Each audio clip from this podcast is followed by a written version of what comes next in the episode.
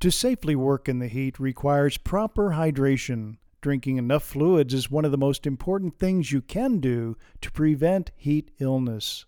Water is generally sufficient for hydration as long as you eat regular meals to replace the salt lost in sweat.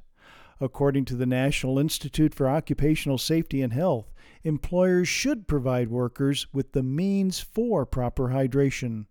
Water should be suitable for drinking, less than 59 degrees Fahrenheit, and made accessible near the work area. Individual drinking cups need to be available for each worker. Workers should be encouraged to drink an appropriate amount to stay hydrated. When working in the heat, drink one 8 ounce cup of water every 15 to 20 minutes.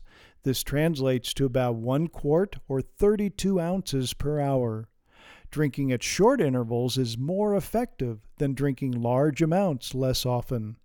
Do not drink more than 48 ounces or 1.5 quarts per hour. Drinking too much water or other fluids like sports drinks and energy drinks can cause a medical emergency because the concentration of salt in the blood can become too low. If sweating lasts for several hours, drink sports drinks containing balanced electrolytes. Heavy consumption of sports drinks, though, could add unnecessary calories to your diet due to the added sugar. It's also important to avoid alcohol since it can help cause dehydration. Drinking alcohol within 24 hours of working in the heat can also increase the risk of heat related illness. For MediBlurb, I'm Dr. Jim Dwyer.